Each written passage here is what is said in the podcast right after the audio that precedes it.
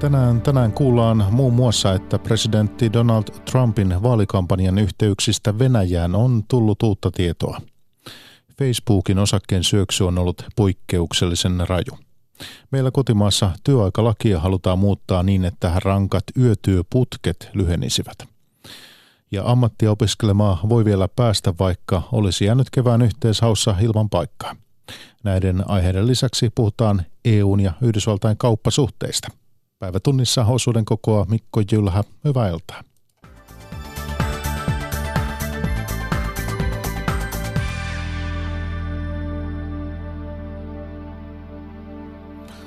Donald Trumpin vaalikampanjan yhteyksistä Venäjään on kuultu uutta tietoa. Yhdysvaltalaismedian mukaan presidentin entinen asianajaja Michael Cohen sanoo Trumpin tienneen etukäteen, että hänen kampanjan väkensä tapaa venäläisiä. Trump on Twitterissä kiistänyt tienneensä tapaamisesta etukäteen. Kokous järjestettiin kesällä 2016, koska venäläisillä uskottiin olevan vastaehdokas Hillary Clintonia vahingoittavaa tietoa. Washingtonista raportoi iltapäivällä kirjavaihtaja Mika Hentunen. No tässä puhutaan nyt tämän koko tutkinnan aivan keskeisestä asiasta, eli 2016 Trump Towerissa New Yorkissa presidentinvaalikampanjan aikana tapahtuneesta tapaamisesta äh, Trumpin kampanjaväen ja venäläisten Kremliä lähellä olevien henkilöiden välillä. Ja tässä, oli, tässä tapaamisessa oli, tämän, sen teemana oli nimenomaan se, että miten auttaa Trumpin kampanjaa ja miten heittää lokaa Hillary Clintonin kampanjan päälle. Siinä oli mukana Trumpin poika ja muita kampanjaväkeä. Ja tähän asti Trump on sanonut, että hän ei tiennyt tästä. Ja hän on hyvin tiukka siitä, että hän ei tiennyt, hän on myös sen uusinut tänään. Mutta nyt hänen entinen lakimiehensä Michael Cohen, josta on tullut Trumpin vihamies, niin hän väittää, että Trump tiesi tästä tapaamisesta kyllä, ja vielä, että Cohen sanoi, että hän on halukas antamaan asiatutkivalle erikoistutkijalle Mallorylle tietoa tästä asiasta. Trump on tosiaan kiistänyt tämän uudestaan vielä tänä aamuna twiiteissä. No miten arvioit, miten merkittävästä käänteestä tässä Venäjä-tutkinnassa on nyt sitten kyse? No jos tämä on totta ja hänellä Cohenilla oikeasti on mustaa valkoisella todisteita, se on jopa ratkaiseva, koska silloin se todistaa sen, että Trump on valehdellut koko ajan. Joka tapauksessa tässä nyt on sellainen tilanne, että jompikumpi valehtelee, joko tämä asianajaja Cohen tai sitten Trump. Mutta se jää sitten nähtäväksi, että, että miten, miten tämä oikeasti menee. Ja sitten myös se on niin monisyinen ja vaikea tämä tutkinta, että ei, ei vielä voi sanoa, että onko tässä joku ratkaiseva askel otettu. Donald Trump ja EU-komission puheenjohtaja Jean-Claude Juncker saivat sovittua keskiviikkoisessa tapaamisessaan kauppaa koskevia erimielisyyksiä. Yhdysvallat ja EU pyrkivät poistamaan tariffeja teollisuustuotteilta. EU alkaa tuoda Yhdysvalloista lisää sojapapuja ja muita maataloustuotteita sekä nesteytettyä maakaasua. Työeläkevakuutusyhtiön Varman toimitusjohtaja Risto Murto luonnehtii saavutettua diiliä välirauhaksi. Hänen mielestään siitä kuitenkin puuttuu konkretia. EK on Brysselin toimistojohtaja Taneli Lahti arvioi, että jännitteet kauppasuhteissa jatkuvat. Ja toimittajana seuraavassa Mikko Haapanen. Niin, EU-komission puheenjohtaja Jean-Claude Juncker hehkutti tehneensä diilin Yhdysvaltain presidentin kanssa. Kuinka hyvän diilin Juncker teki? No tuota, minun näkökulmasta se oli aika maksimaalinen siinä mielessä, että yllätti odotukset ja saatiin semmoinen viime kädessä hyvän tahdon osoitus. Diilinähän se nyt ei ollut kummonen, siinä ei vielä kaikki konkreettia puuttuu, mutta mut hyvä näin. Mennään kohta tarkemmin yksityiskohtiin. Miten otit vastaan diilin? Ihan samalla, samoilla tunnelmilla. Kyllä se oli niin kuin paljon enemmän kuin uskalsi odottaa, enemmän ja parempi kuin mitä uskalsi odottaa. Että ennakkoasetelmat oli kyllä tosi heikot ja, ja näytti siltä, että, että paras mitä voidaan saavuttaa on lähinnä se, että kierre alaspäin voidaan ehkä katkaista, mutta Juncker onnistui kääntämään se ylöspäin. Niin, nyt Trump tuossa äskettäin kutsui EUta kauppakumppanina vihollisekseen tai Yhdysvaltojen viholliseksi. Siihen nähden varmasti hyvä käänne, mutta onko kauppasodan uhka nyt ohi? Ei se ole ohi, tämä tällainen välirauha. Kiinan kanssa julistettiin rauhaa jo tuossa toukokuussa, mutta edelleen tilanne on eskaloitunut Tosin mä itse arvioisin niin, että voi olla, että se USA-laisten katse keskittyy nyt erityisesti Kiinaan. Ja to, toivotaan, että se suhde EU-hun tätä kautta lähtisi niin kuin normalisoitumaan.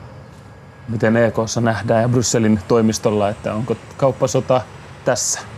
Ei varmaan, kyllä se tästä siis jännitteet jatkuu, mutta siis oli se erinomaisen hyvä saavutus, että tätä eskalaatio saatiin EUn ja Yhdysvaltain välillä pysäytettyä nyt ainakin toistaiseksi. Et, mutta että ne USAn ongelmat Kiinan kanssa ei ole mihinkään hävinneet tietenkään ja siis siellä päinvastoin tuntuu, että, jännitteet tälläkin viikolla on taas kasvaneet. EUlla on itse asiassa samoja ongelmia Kiinan kanssa. Kiina on hankala markkina, vaikka he toisaalta samaan aikaan myöskin korostaa kumppanuuttaan EUn kanssa ja sitoutumistaan kansainväliseen kauppajärjestelmään, mutta yhtä kaikki kyllä nämä perusjännitteet siellä edelleen on. Jos se Kiina on tässä se iso ongelma, niin miksi se on hankala markkina? No, Kiinan merkitys on noussut. Äh, USA-laiset ovat pettyneet siitä, että miten Kiinan markkinatalous on kehittynyt sen jälkeen, kun Kiina tuli VTOhon. Se ei ole täysin vapauttanut markkinoita ja itse asiassa valtiorooli taloudessa on kasvanut, ei pienentynyt. Markkinahäirikkö siinä mielessä. No tässä, jos pureudutaan hieman tarkemmin tähän julistukseen tai sopimukseen, mitä siitä tiedetään. Trump nosti esille soijapavut ja Juncker lupaili, että EU ostaa Yhdysvalloista enemmän soijapapua nykyistä enemmän. Kuinka merkittävä lupaus tämä oli? Aloitetaan sieltä vuorosta. Se oli varmasti presidentti Trumpille merkittävä lupaus ja hän on sitä nyt jo sit käyttänytkin heti, heti välittömästi kokouksen jälkeen niin vakuutaakseen omia äänestäjiänsä ja tukijoitansa siitä, että hän on nyt avannut markkinoita, uusia markkinoita amerikkalaisille tuottajille, mutta ja totta on kyllä, että, soijapavun tuonti Eurooppaan saattaa olla, saattaa olla kasvussa USAsta, mutta se johtuu lähinnä siitä, että, että, että, että amerikkalaisen soijapavun hinta on laskenut. Ja siinä taas on syynä sitten taustalla tämä USA ja Kiinan välinen kauppanokittelu. Niin, eli Kiina nosti soijan tulle ja, ja mm. ostaa sitten todennäköisesti Etelä-Amerikasta Juuri soijaa, näin. jolloin yhdysvaltalaisen soijan hinta laskee. Mutta tämä soijapapujen tulli on siis nyt jo nolla prosenttia, niin vetikö Juncker höplästä Trumpia vai puhuuko hän jotain lämpimikseen kannattajille siellä? Että sojapavut mainitaan tiedotteessa ja, ja puhutaan siitä, niin kyllä se taitaa olla nyt ennen kaikkea USA-laista sisäpolitiikkaa. Että, että Yhdysvaltain vaatimuksesta se on saatu ky- sinne mukaan.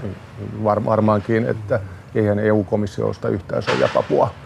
Et, että, ja, ja vaikea nähdä, että mitä komissio voisi sen asian suhteen tehdä, jossa markkinat toimii jo nyt aika lailla vapaasti. Hmm. No nesteytetty maakaasu oli toinen, joka tässä sopimuksessa mainitaan tai tässä julistuksessa, kumpi se nyt sitten on. Heinäkuun alussa presidentti Trump suomi NATO-tapaamuksen aluksi Saksan energiapolitiikkaa ja sanoi Saksan olevan Venäjän otteessa, koska Saksa ostaa maakaasua Venäjältä putkea pitkin sitä tulee. Nyt tehdyn diilin mukaan Eurooppa haluaa lisätä nesteytetyn maakaasun tuontia Yhdysvalloista Eurooppaan. Miten iso voitto nämä sanat kaasun ostamisesta ovat Trumpille? Kumpi vaan voi aloittaa? Mm. Se, Eurooppa haluaa ostaa lisää nestetettyä maakaasua USAsta. Se on ollut tiedossa ja, ja totta jo pitkään. Mutta ongelmana on ollut pikemminkin se, että Yhdysvallat ei ole halunnut myydä sitä. Nyt jos, jos, jos, jos tässä tapahtuu käänne ja Yhdysvallat on entistä valmiimpi myymään sitä LNGtä ja jos LNG-hinta tulee kilpailukykyisemmäksi putkessa tulevan maakaasun kanssa, niin Euro, se on Euroopalle erinomaisen hieno ja hyvä asia. LNG on siis tätä nesteytettyä maakaasua, maakaasua mm. luonnonkaasua. Miksi Yhdysvallat ole ollut aiemmin halukas myymään sitä Eurooppaan? Ehkä heidän tuotantonsa aikaisemmin ei ollut, ei ollut ihan vielä tällä tasolla ja sitten toisekseen niin he on ehkä halunnut pitää sen kotimarkkinaan sen tuotteen. Ylipäätänsä, että USA on energiaviejä, niin on oikeastaan aika tuore asia. Ja, ja jos tätä kauppaa halutaan enemmän tehdä, niin se vaatii meiltä Euroopassa enemmän infrastruktuuria, pitää investoida, että pystytään ottaa vastaan. Ja, ja niin kuin nyt todettiin, niin pitää myös lisenssioida sitä USA enemmän, että voivat viedä. Niin, todella EU, Euroopan unioni ei kaasua osta. Mitkä edellytykset kaasun ostamiselle on tällä hetkellä? Tuota, jos jotain tulee tapahtua, niin se ei tule tapahtua tänä vuonna tai ensi vuonna. Eli tässä tarvitaan sitä infrastruktuuria satamaa, että sitä pystytään ottaa vastaan ja se tulee olemaan vuosien prosessi. Varmaan strategisessa mielessä tämä on olennaisesti tärkeämpi ja isompi asia kuin tuo sojapavut. Ja, ja, ja siinä vaan horisontti on sitten selvästi pidempi. No eikö Euroopan olisi järkevää ostaa sitä juuri Yhdysvalloista sen sijaan, tai juuri vähentää tätä Venäjän riippuvuutta? Se on varmasti tavoite ja se on ollut tavoite jo jonkin aikaa, mutta, mutta nimenomaan siis se yhtäältä tuo maakaasun hinta on ollut, on ollut hyvin korkea ja sitten Euroopassa ei ollut riittävää infrastruktuuria sen vastaanottamiseen, niin kuin Risto sanoi. No Suomessa ollaan rakentamassa useita näitä LNG-terminaaleja, nesteytetyn maakaasun terminaaleja tai kaasun terminaaleja. Pohjoismaiden suurin terminaali sijaitsee Torniossa. Mitä hyötyä tästä nyt sopimuksesta voi olla Suomelle? No sitä tällä viikolla ilmoitetusta tahdonilmoituksesta niin on vielä pitkä matka siihen, että se konkreettisesti tänne Suomen tuota, konkretisoituu hyötynä. Ehkä sitä, että jos se hinta, LNG-hinta laskee, niin sehän on uudesta rahallista hyötyä. No, mitä edellyttää, että nämä lupaukset lähtee liikkeelle ja toimeenpanoon? Se, no, tämä on nyt just juuri se avain, että, tota, että me ollaan nähty jo aikaisemminkin, että, että presidentti Trump on aika liukas liikkeissään, että hän voi muuttaa kantansa aika nopeasti. Että jos tosiaan puolitoista viikkoa sitten vielä, niin hän leimasi EUn Yhdysvaltain viholliseksi ja nyt hän korosti sitten eilen toissapäivänä EUn ja Yhdysvaltain historiallista suhdetta ja vastuuta, joka on erittäin hieno tärkeä asia niin täytyy nyt vain toivoa, että se pysyy sitten niin kuin, niin kuin tässä linjassa. Että, että äkkiä varmaan pitää tarttua tähän lupaukseen ja siihen, tähän julistukseen ja ryhtyä sitten toimeenpanemaan sitä niin tiiviisti kuin mahdollista. Autoteollisuus jäi tämän diilin ulkopuolelle. Mistä se kertoo? No se autoteollisuus on todellisuudessa niin kuin Euroopan kannalta se isoin juttu, että, että varsinkin saksalaisille. Ja, ja näyttää siltä, että mitä siinä tapahtuu, niin voi olla, että joudutaan odottaa tuonne syksylle pitkä, pitkälle, että, että mitä he, amerikkalaisten omat selvitykset siitä osoittaa. Mutta kuka tässä mahtaa olla se, joka jarruttaa, että vielä ei tästä sovittaisi? Olettaisin näin, että se on ollut amerikkalaisten oma tahto, että, koko asia, että asia tällä tavalla on aika aggressiivisesti pöydällä, niin on lähtenyt USAsta, ei Euroopasta. Se on jonkinlainen vääntöruui Saksalle niin tärkeä asia. Kyllä, ja se on se iso asia. Toisaalta kyllä mun mielestä siinä, siinä, siinä julkilausumassa todetaan myös se, että, että niin kauan kun keskustellaan ja neuvotellaan, niin kukaan ei uusia toimia käyttöön ja se on niin kuin iso defensiivinen voitto EUn e puolelta. No myöskin nämä EUn, tai siis Trumpin määräämät alumiinin ja terästullin tullit jäävät voimaan toistaiseksi. Mikä teidän arvionne on siitä, että miksei sitä lähdetty purkamaan tässä Juncker-tapaamisessa? Kyllähän siinä kuitenkin todettiin siinä, että jälleen tässä yhteydessä julkilausumassa siellä lopussa, että, että, että aloitetaan työ niiden purkamiseksi tai tarkastelemiseksi. Että ei kai siinä oikeastaan enempää voi odottaa yhdestä kolmen tunnin kokouksesta. Niin, jos, jos mennään niin kuin, ilman voimakasta pitkäaikaista valmistelua kokoukseen kolme tuntia valkoiseen taloon, niin tietyllä tavalla tuollainen hieman yleisempi lausuma, jossa sitten mainitaan pari-kolme asiaa, jotka on vähän konkreettisempia, mutta niistäkin pitää sopia erikseen niin on ikään kuin maksimaalinen saavutus. Ää, olisi ollut yllätys, että sieltä niin kuin faktisesti yhtäkkiä on se sitten sovittu konkreettisesti, että kaikki tämä, mistä ollaan puhuttu ja uhkailtu ja tehty, niin olisi sitten tuosta noin vetty vaan pois. Se konkreettia nyt liittyy kai lähinnä siihen, että työryhmä, näiden osapuolten välinen yhteinen työryhmä perustettiin viemään näitä eteenpäin. Mitä, miten asiat etenevät seuraavaksi? Se on parasta, mihin byrokraatti pystyy, on työryhmän perustaminen, niin kuin aina tiedetään, se ratkaisee kaiken. Mutta Kertoo, siis että ongelma on vaikea. Ongelma on vaikea, mutta, mutta kyllähän se, siis se on ihan todellinen sitoumus ja mä, on, on hauska nähdä, että, että koska tämä työryhmä sitten ensimmäisen kerran tapaa, ketä siinä oikein on, kuinka se työ lähtee liikkeelle. Mutta kyllä kaiken kaikkiaan, niin, niin kyllä tämä oli tuolta puheenjohtaja Junckerilla kyllä melkoinen saavutus ja, ja niin taidon näyte tämä, tämä koko diili. Ymmärrättekö Yhdysvaltain presidenttiä, kun hän sanoi, että hän haluaa reilumpaa kauppaa Eurooppa, tai että vaihtotase on, vaihto on alijäämäistä Yhdysvalloille? No, taloudellisessa mielessä niin taloustieteilijät on, ja, ja varsinkin USA-laiset taloustieteilijät ovat hyvin kriittisiä EU ja ennen kaikkea Saksaa. Saksahan ajaa erittäin isolla kauppataseen ylijäämällä, vaihtotaseen ylijäämällä, että tämmöinen niin kuin, tavallaan kaupan tasapainon ongelma on olemassa – mutta sitten tämä tapa ja se, että sä katsot alueiden ja maiden välisiä kauppataseen ylijäämiä, niin siinä, siinä ei ymmärrys enää riitä, ainakaan minulla. No, minkälaiset ajat nyt on meillä käsillä sijoittajan näkökulmasta? Nyt puhutaan Suomen suurimman, tai itse johdat varmaa, joka on Suomen suurin yksittäinen sijoittaja. Sijoittajalla on sellainen onni, että aina on mielenkiintoisissa ajoissa ja hetkissä. Viime vuonna oli sellainen tilanne, jossa talous voi hyvin – politiikka oli eh, hyvin epävakaa, mutta se ei vaikuttanut markkinoihin. Nyt edelleen politiikka heiluu Ja nyt on ehkä enemmän semmoista nähtävissä, että sillä on myös vaikutusta tähän talouteen. Sähköpostini on täyttynyt viimeisen kolmen neljän viikon aikana analyyseistä kauppasodasta. Kertoi varmaan toimitusjohtaja Risto Murto. Hänen lisäksi haastateltavana tuossa EKn Brysselin toimistonjohtaja Tanneli Lahti. Sosiaalisen median yhteisöpalvelu Facebookin osakkeen kurssi on laskenut rajusti. Yhtiön osakkeiden arvo laski eilisen aikana parikymmentä prosenttia eli yli 100 miljardia euroa. Lasku on yhden päivän aikana historiallisen suuri Wall Streetillä. Yhdysvaltain kirjavaihtaja Mika Hentunen jatkaa. Facebookilla ei mene hyvin. Yhtiö teki vuoden toisella neljänneksellä odotettua huonomman tuloksen ja sen osake lähti keskiviikkona rajuun laskuun New Yorkin Nasdaqissa. Alamäki jatkui torstaina. Osakkeiden arvo putosi päivässä lähes 20 prosenttia, reilut 106 miljardia euroa. Facebookia käyttää reilusti yli 2 miljardia ihmistä. Määrä on kasvanut vuodessa yli 10 prosenttia. Yhtiön liikevoitto oli vuoden toisella neljänneksellä vajaat 4,4 miljardia euroa. Odotukset olivat kuitenkin paljon suuremmat, ja ennen kaikkea yhtiön tulevaisuuden näkymät ovat epävarmat.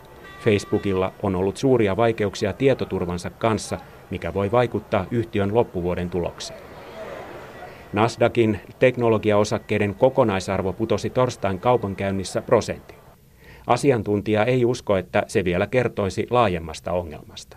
The economic numbers are still looking very strong and in terms of technology as a sector, uh, there's still plenty of opportunity out there. FI Plan Partnersin toimitusjohtaja Greg Powell sanoi, että Yhdysvaltain talousluvut näyttävät edelleen hyvin vahvoilta ja teknologiasektorillakin on paljon vaihtoehtoja, mihin sijoittaa. Eli kilpailu sosiaalisen median yhtiöiden välillä kiristyy nyt entisestään. Washingtonista Mika Hentunen.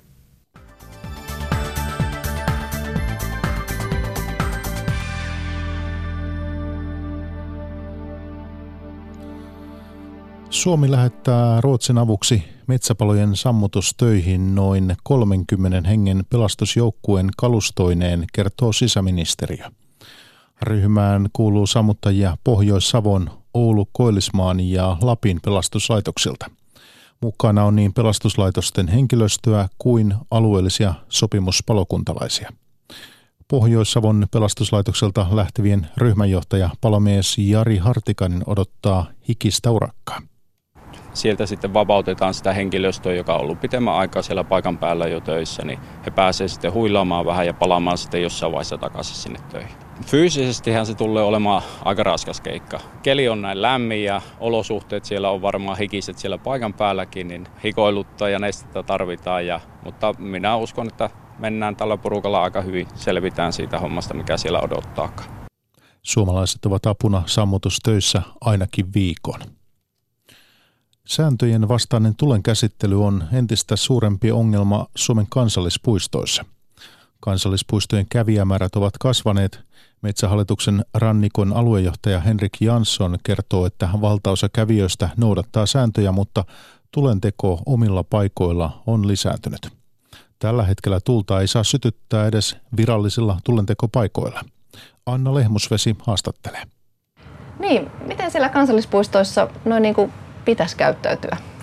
No kansallispuistot on luonnonsuojelualueita ja, ja siellä ollaan vähän niin kuin vierailemassa luonnossa ja silloin pitää kyllä jättää mielellään ne kasvit ja eläimet, pitää jättää rauhaan ja, ja kunnioittaa sitä luontoa. Toki meillä on Suomessa joka miehen oikeus, joka sitten mahdollistaa kyllä marjoja ja muuta saa poimia siellä, missä se ei ole rajoitettu. Saako kävellä missä vaan? Saa liikkua, paitsi sitten meillä on jokaisessa, melkein suurimmassa osassa meidän kansallispuistossa tämmöinen järjestyssääntö, niin siellä saattaa olla rajoitusalueita, mutta kannattaa meidän luonto.fi palvelusta katsoa, niin sieltä ne löytyy. Ja sitten kannattaa tietenkin muistaa se, että kansallispuistot on, on tarkoitettu ihan kaikille, jotenka kunnioitetaan sitä kanssaliikkujaa ja, ja niin, että muutkin voi liikkua rauhassa ja nauttia siitä luonnon hiljaisuudesta, mitä yleensä lähdetään etsimään sieltä. No kuinka hyvin meidän kansallispuistossa liikkujat ja nämä enenevät joukot niin tuntee ja noudattaa näitä sääntöjä? No kyllä suurin osa noudattaa ja, ja ihan, ihan valtaosa noudattaa, mutta totta kai kansallispuisto on ollut valtavassa kasvussa ja, ja uusia ihmisiä tulee, niin ehkä vähän tietämättömyyttään tai ymmärtämättömyyttään siellä sitten kyllä on, on ehkä tullut tiettyjä ilmiöitä, jotka ei kuulu sinne ja, ja niitä yritetään sitten opastamalla ja ohjastamalla saada, saada parempaan suuntaan. Mitä ilmiöitä nämä ovat? No muun muassa sanoisin, että viime vuonna, varsinkin täällä rannikolla, missä mä työskentelen, niin, niin nämä tuli, omat tulipaikat, kun kansallispuistossa on, on sallittu tulenteko nimenomaan meidän rakennattamilla tulenpaiko, tuli, tulentekopaikoilla. Ja, ja sellaisia omia tulentekopaikkoja on tehty ja se on aiheuttanut kyllä monesti myöskin ihan vaaratilanteita. Et meillä on ollut metsäpaloja, maastopaloja ja kun ne syttyy sitten lähellä esimerkiksi telttailualuetta, niin, niin siinä on ihan, voi olla vakavikin tilanne edessä. Ja, ja näitä, tämä on vähän huolestuttava ilmiö kyllä. Kerrotaanpa, miten ne säännöt menee. Siis tulenteko ainoastaan niillä paikoilla, jotka siihen on, siihen on osoitettu. Entäs nyt, kun on metsäpalovaroitus monessa paikoin voimassa?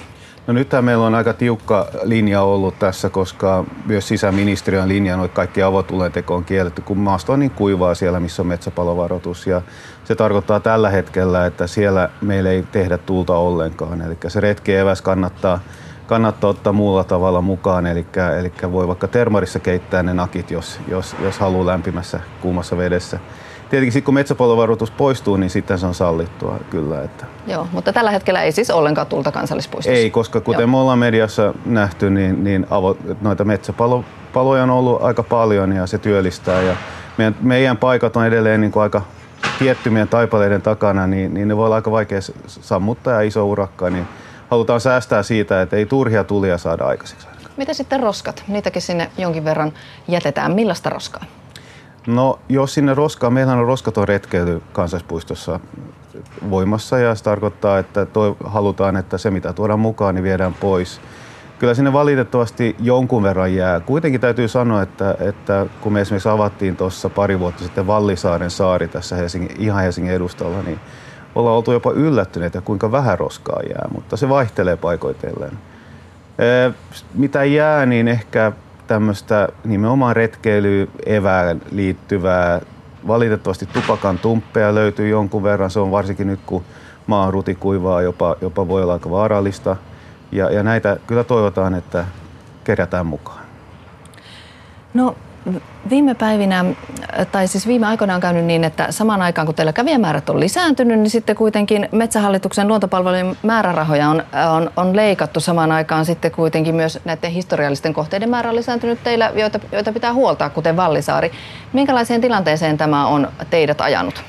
No kyllä se meidän aika tiukkaan tilanteeseen on ajanut tietenkin, että mehän ollaan tehty paljon – paljon ratkaisuja myöskin yritetty, pyritty tehostamaan. Me ollaan muun muassa korvattu materiaaleja kestävimmillä materiaaleilla, halvemmilla materiaaleilla, jotka kestää no tässä esimerkiksi ne pitkospuut, joita nyt sitten on korvattu muilla. Niinkö? Siis soralla ja, ja ehkä jossain paikoissa myös metallisilla rakenteilla ja muuta, että se on, se on ollut yksi vaihtoehto. Me ollaan valitettavasti myöskin joissain paikoissa jouduttu luopumaan jostain vähemmän käytössä olevista kohteista ja, ja muuta, että kyllä se niin kuin, tietenkin on haaste, iso haaste meille. Minkälaisista asioista on nyt sitten jouduttu luopumaan? No yleensä ne on semmoisia kohteita, jotka on vähemmällä käytöllä, ja, ja, mutta me ollaan hyvässä yhteistyössä usein paikallisen tahojen kanssa löydetty joku yhteistyöratkaisu, jossa ollaan saatu kyllä se toimimaan, toiminta jatkumaan ja ylläpito jatkumaan. Et meillähän nimenomaan se haaste on siinä ylläpidossa, eli, eli se, me ollaan aika paljon saatu myöskin investointirahaa ja saatu paikkoja kehitettyä erilaisilla hankkeilla ja saatu, olla oltu hyvin kiitollisia, saatu myöskin tämmöisiä väliaikaisia tilapäisiä tai sanotaan kertaluonteisia rahoituksia valtiolta, mutta se on se jatkuva ylläpito, joka on se haaste. Eli kertoi Rannikon aluejohtaja Henrik Jansson Metsähallituksesta. Yötöiden tekeminen on lisääntynyt tilastokeskuksen mukaan majoitusalalla ja kaupoissa – Pitkät yövuoroputket lisäävät naisvaltaisilla aloilla rintasyöpäriskiä ja sydänvaivoja. Hallitus on muuttamassa työaikalakia niin, että työntekijöillä ei saisi teettää terveyttä rasittavia yli viiden työvuoron putkia. Kristina Tolkki. Kaupan aukioloaikojen vapautumisen jälkeen maitoa on voinut hakea kaupasta 24 tuntia vuorokaudessa – Yövuoroja tekeekin jo 10-20 prosenttia kaupan työntekijöistä. Hotellin vastaanottovirkailija ja luottamusmies Outi Mäkelä on tehnyt vuosia pelkkää yövuoroa. Kyllä elimistö joutuu koville. Et kyllä itsellä ainakin on ollut niin unettomuutta, vatsavaivoja, jos jonkinnäköistä pientä klenkkaa. Hallituksen esityksessä työaikalakia halutaan muuttaa niin, että työntekijöillä ei enää teetettäisi yli viiden yövuoron putkia. Hotellin vastaanottovirkailija ja luottamusmies Outi Mäkelä pitää ajatusta hyvänä. No kyllä mä uskon, että auttaisi. Kyllä siis itsellä nyt on usein vaan se kaksi tai kolme yötä, mutta välillä on neljää tai viittä. Niin ihan selvästi huomaa sen eron itse, että miten paljon paremmin jaksaa sen vain kaksi tai kolme yötä, koska sitten tekee neljä tai viisi yötä, niin sittenhän siinä alkaa olla jo niin ei ihan järjissään niin kuin viimeisten öiden kohdalla. Yövuorojen määrä vähenee nyt teollisuudessa ja lisääntyy tilastokeskuksen mukaan naisvaltaisilla palvelualoilla.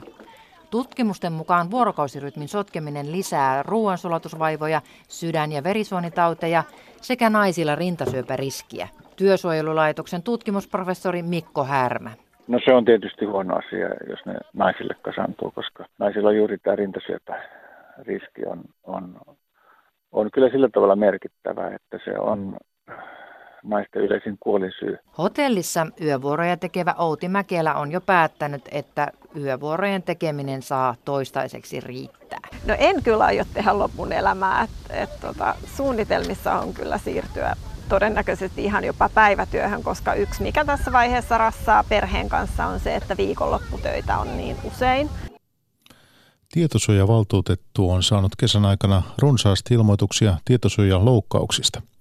Yritysten on pakko tehdä ilmoitukset toukokuussa voimaan tulleen EUn tietosuoja-asetuksen vuoksi.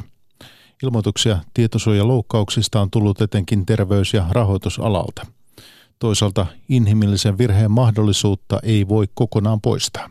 Elina Äijä.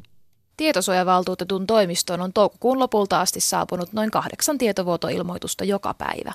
Tietosuojavaltuutettu Reijo Arnio kertoo, että terveys- ja rahoitusala erottuvat ilmoitusten määrässä muista. No varmaan se johtuu siitä, että, että ne terveydenhuollon järjestelmät, joita, joita on moitettu siitä, että ne on vanha-aikaisia, jäykkiä kankeita ja ei käyttäjäystävällisiä, niin ehkä se sitten ilmenee tässäkin. Toisaalta tietoturvaloukkauksissa on usein kyse käytännön töistä, niinkin arkisista tehtävistä kuin lomakkeen tai laskun postittamisesta.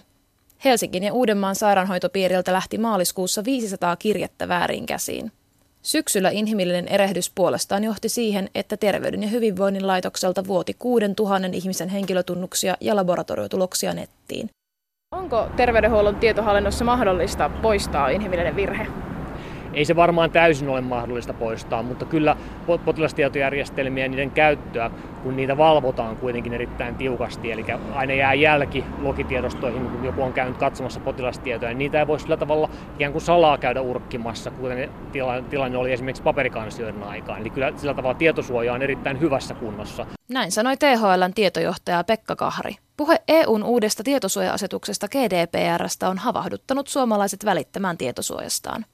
Tämän vuoden ensimmäisen puoliskon aikana tietosuojavaltuutetun toimistoon on tullut saman verran käsiteltäviä asioita kuin koko viime vuonna yhteensä, noin 4200. Reijo Arnio. Se on tietysti hurja määrä.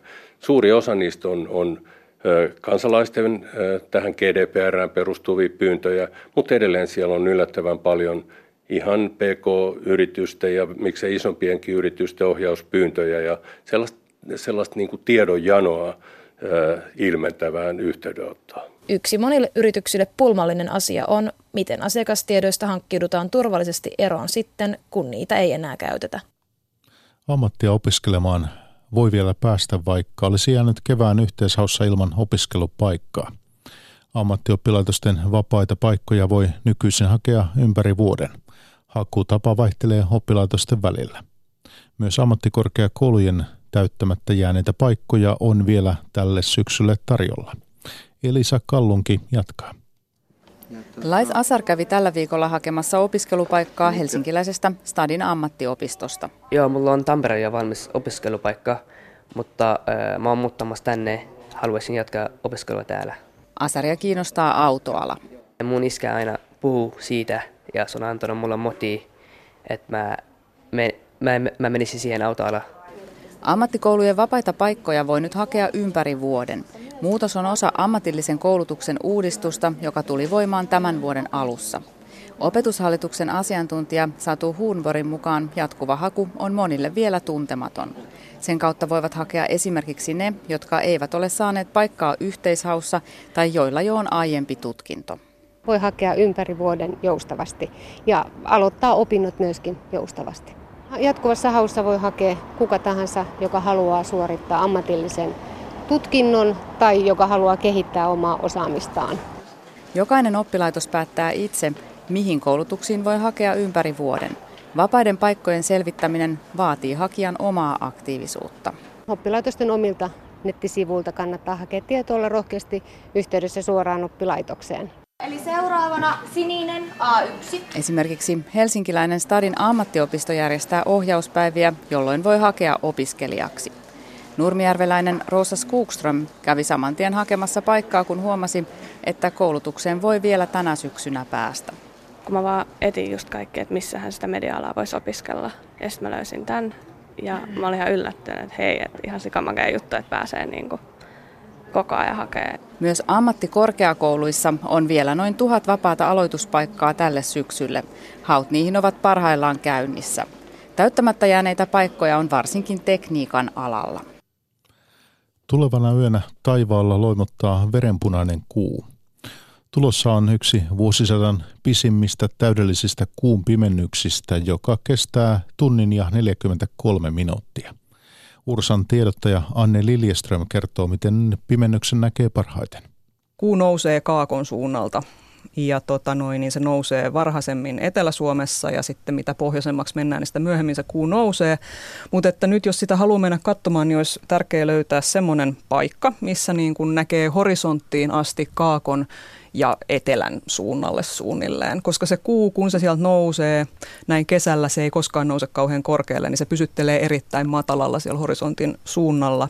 Mutta sitten kun tämmöinen paikka löytyy, niin sittenhän sille ei oikeastaan muuten ole kauheasti mitään väliä. Tai no mikä nyt sitten, että, että pilvet saattaa, vähän jos on pilviä horisontissa, niitä usein sitten on enemmän kuin siinä suoraan pään päällä, niin tota, ne saattaa teoriassa vähän sitten haittaa, mutta muutenhan tässä on aika eeppiset säät kyllä. Kuun pimennyksen etenemistä voi seurata suorana Ylen verkkosivuilla kello 22.25 alkaen.